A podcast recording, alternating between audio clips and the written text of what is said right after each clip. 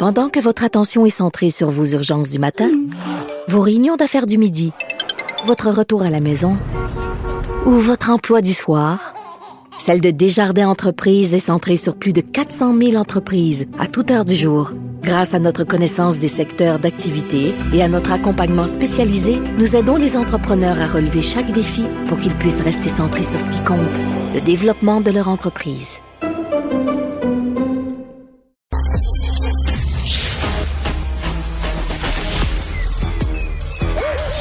Mathieu Bocoté. Il représente un segment très important de l'opinion publique.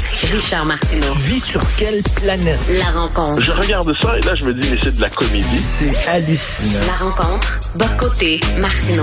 Alors, euh, Mathieu, est-ce que tu as décidé de mettre un terme à ton compte TikTok? Est-ce que tu vas arrêter de faire des vidéos TikTok? Alors, j'avais eu la bonne idée de ne pas m'abonner à TikTok, ce qui m'empêche d'avoir à m'en désabonner. Comme quoi, j'ai pris de l'avance sur les autres. hein. Être en retard, c'est la formule de Renard, je crois. À certains moments dans l'histoire, être d'arrière-garde sera la seule manière d'être d'avant-garde. Alors, nous y sommes.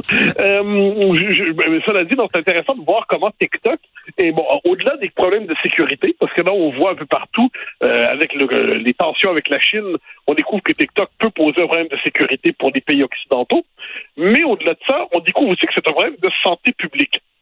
Et je trouve assez intéressant de revenir sur un phénomène qui a été souvent dénoncé, euh, tout le moins on le, on le nommait parce qu'on sentait qu'il y avait quelque chose de louche, c'est le phénomène de la dépendance aux écrans. Et cette dépendance aux écrans est probablement aujourd'hui un des, dans la jeune génération, un des, euh, un des facteurs qui troublent la psychique, qui troublent la construction de la personnalité, qui troublent l'esprit des uns et des autres. Donc cette dépendance aux écrans, cette dépendance aux réseaux sociaux et les comportements, euh, quelquefois franchement pathologiques que ça induit. Euh, je crois que j'avais lu ça il y a quelques semaines. On peut trouver dans la jeune génération des gens qui pendant une heure ou deux par jour, une heure trente ou deux, sinon davantage souvent, peuvent scroller, comme on dit, leur écran, ou peuvent faire défiler leur écran simplement à la recherche désespérée d'un signal avec lequel ils pourraient Oui. interagir. Mais euh, mais sans objectif particulier. C'est-à-dire, quand on lit un livre, on tourne une page, on apprend des choses, on tourne une autre page, puis au terme de cela, il y a un livre qui est lu.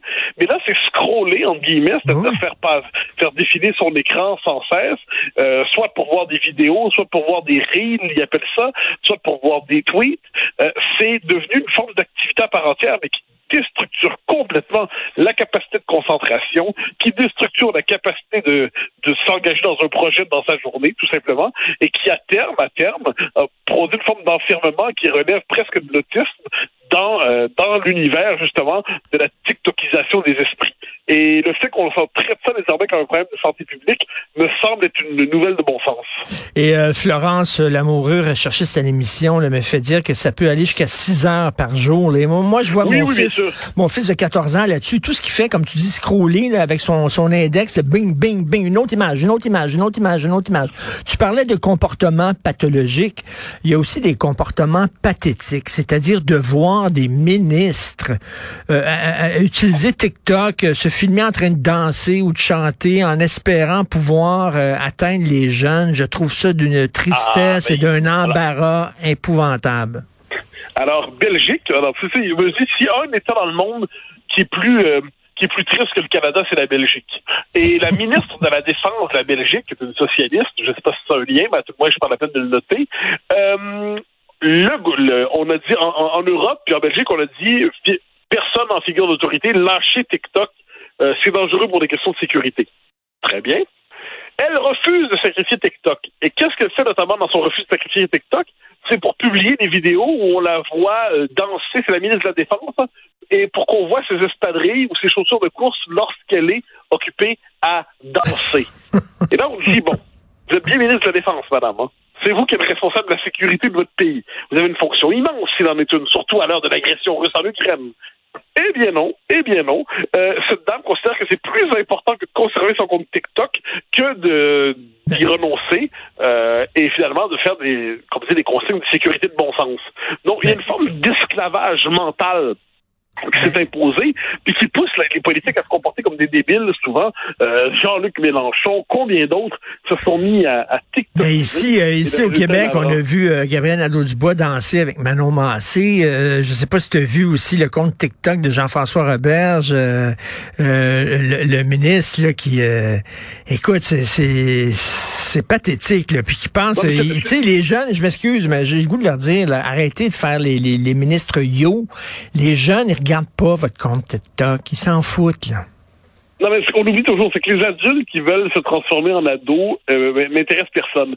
Jean-Luc Mélenchon, en France, c'est pas ma tasse de thé, Jean-Luc Mélenchon. C'est, c'est un, un socialo-communiste à l'ancienne, un vieux marxiste. Bon. Mais c'est l'homme politique préféré d'une bonne partie de la jeunesse. Pourquoi? Parce que même s'il fait des comptes TikTok, où il a parfaitement l'air débile lorsqu'il fait ça, c'est un orateur à l'ancienne, cultivé, qui est capable de capter l'imaginaire par ses discours, qui a l'air, autrement dit, d'un vieil homme, qui a défaut d'être sage et énergique, et qui incarne une gauche radicale décomplexée. Et le, la puissance d'attraction de euh, Mélenchon auprès de la jeunesse, c'est justement qu'il fait pas le jeune. Euh, il fut un temps, il y a quelques années, alors qu'il était encore de ce monde, Jacques Parizeau faisait la tournée des cégeps. Et pourquoi Parizeau prenait dans des cégeps? Pas parce qu'il faisait semblant d'être un jeune, parce qu'il parlait aux jeunes comme si c'était déjà des adultes qui avaient un cerveau développé avec un peu de culture. Donc, on oublie le, rapport euh, demandé par la, la jeunesse réclame de l'autorité, réclame de la verticalité, réclame que les adultes soient des adultes et non pas des espèces de jeunes, des, des, des boomers en phase régressive. Et c'est un peu ça l'enjeu aujourd'hui, c'est-à-dire que les, l'adulte refuse de vieillir, l'adulte refuse d'être un adulte, et hmm. donc il, mise sur des tels comptes pour être capable justement de rejoindre la jeunesse, mais qui n'en a rien à fiche des pitreries de, de Robert, de Nadeau Dubois ou des autres qui feraient ça. Non, non, écoute, mais, mais tous les parents disent, je reviens, là, les, les, les, ados qui sont, les jeunes qui sont accros à, à ces médias sociaux-là, tous les parents disent c'est extrêmement difficile de, de faire décrocher ton enfant. Euh, écoute, des fois, moi, il faut quasiment je me batte avec mon fils pour y enlever son, son, son cellulaire des mains. Euh, je dire, la littérature, puis tu allais perdante, elle gagnera pas cette, cette, cette bataille-là. C'est terminé, là. Ben, non, il faut toujours. Ce qui est dans l'histoire, en fait, toutes les, tous les empires sont tombés. Rome est tombé, Byzance est tombé. Tous les empires sont tombés. Donc, d'une manière ou de l'autre, ce qui nous énerve aujourd'hui tombera. Il est possible que ce soit pas de notre vivant. Mais ce qui est certain, c'est que si on est capable désormais, à l'école notamment, moi je pense qu'il faut l'étape qui nous appartient, c'est sanctuariser l'école contre les écrans. Je pense vraiment qu'il y a assez d'écrans comme ça dans la vie pour qu'on n'ait pas non plus à écraniser l'école. Or, le problème, c'est qu'on a beaucoup trop de ces, euh, ces pédagogues qui se veulent modernes et progressistes, qui, eux, décident de, justement d'écraniser la pédagogie de mettre des écrans partout, de croire qu'on va remplacer le livre par Google, qu'on va remplacer la culture par, le, par une espèce de culture Wikipédia.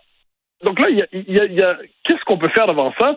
Euh, comme je pense qu'on peut pas demander réussir à les parents eux-mêmes sont souvent dépendants des réseaux sociaux. Euh, on les imagine mal être capables de contrôler pleinement leurs enfants. Mais ce qui est certain, c'est que les espaces de la société qui relèvent encore du pouvoir public, euh, on devrait chercher d'une manière ou de l'autre à les désécraniser pour permettre justement à l'esprit de vagabonder librement, de retrouver le plaisir de la contemplation, le plaisir de la lecture, le plaisir de l'écriture, parce que sinon, comme je dis, c'est un esclavage nouveau. Je relisais ces derniers jours euh, Le meilleur des mondes d'Oxley, qui est un livre exceptionnel, 1932.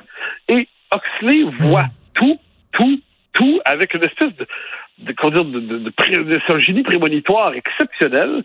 Et qu'est-ce qu'il voit? Il dit notamment la jeune génération va être poussée au conformisme le plus grand parce que dès son plus jeune âge, on l'aura gavé d'une manière ou de l'autre de, de, de discours qui sont hypnotiques euh, mm, et mm. qui visent à la conditionner à toujours répéter la même chose en toutes circonstances et avoir une seule réaction par rapport au monde environnant. Euh, je veux pas dire que Oxley a tout compris, mais quand même, il n'est pas loin d'en avoir compris beaucoup. Écoute, rapidement, là, euh, sur un autre sujet, mais très rapide, Myriam Lapointe-Gagnon, c'est une candidate de Québec solidaire, OK? Oui, elle, elle, discutait sur Twitter de l'intersectionnalité. Et là, il y a un gars qui euh, critiquait l'intersectionnalité et elle lui a dit, euh, toi, tu ne peux pas comprendre de toute façon parce que tu es un homme blanc cisgenre. Cisgenre, ça veut dire que, bon, ton sexe biologique est synchrone avec ton genre. Bon, t'es un homme blanc, c'est ce genre, tu peux pas comprendre. Là, elle s'est fait insulter sur les médias sociaux et elle dit c'est épouvantable, je me fais insulter. C'est vrai. Les insultes qu'elle reçoit, c'est inacceptable, ça n'a pas de sens, c'est condamnable. Mais cela dit, dire à quelqu'un ferme ta gueule parce que t'es un homme blanc, c'est pas une forme d'insulte, ça? Non, non, non, la première personne, moi j'ai vu passer cette nouvelle-là, ça m'a rendu fou. Dire, la, la, personne qui a resté là-dedans, c'est Myriam de Kakuna, je pense, c'est le nom de son, compte Twitter.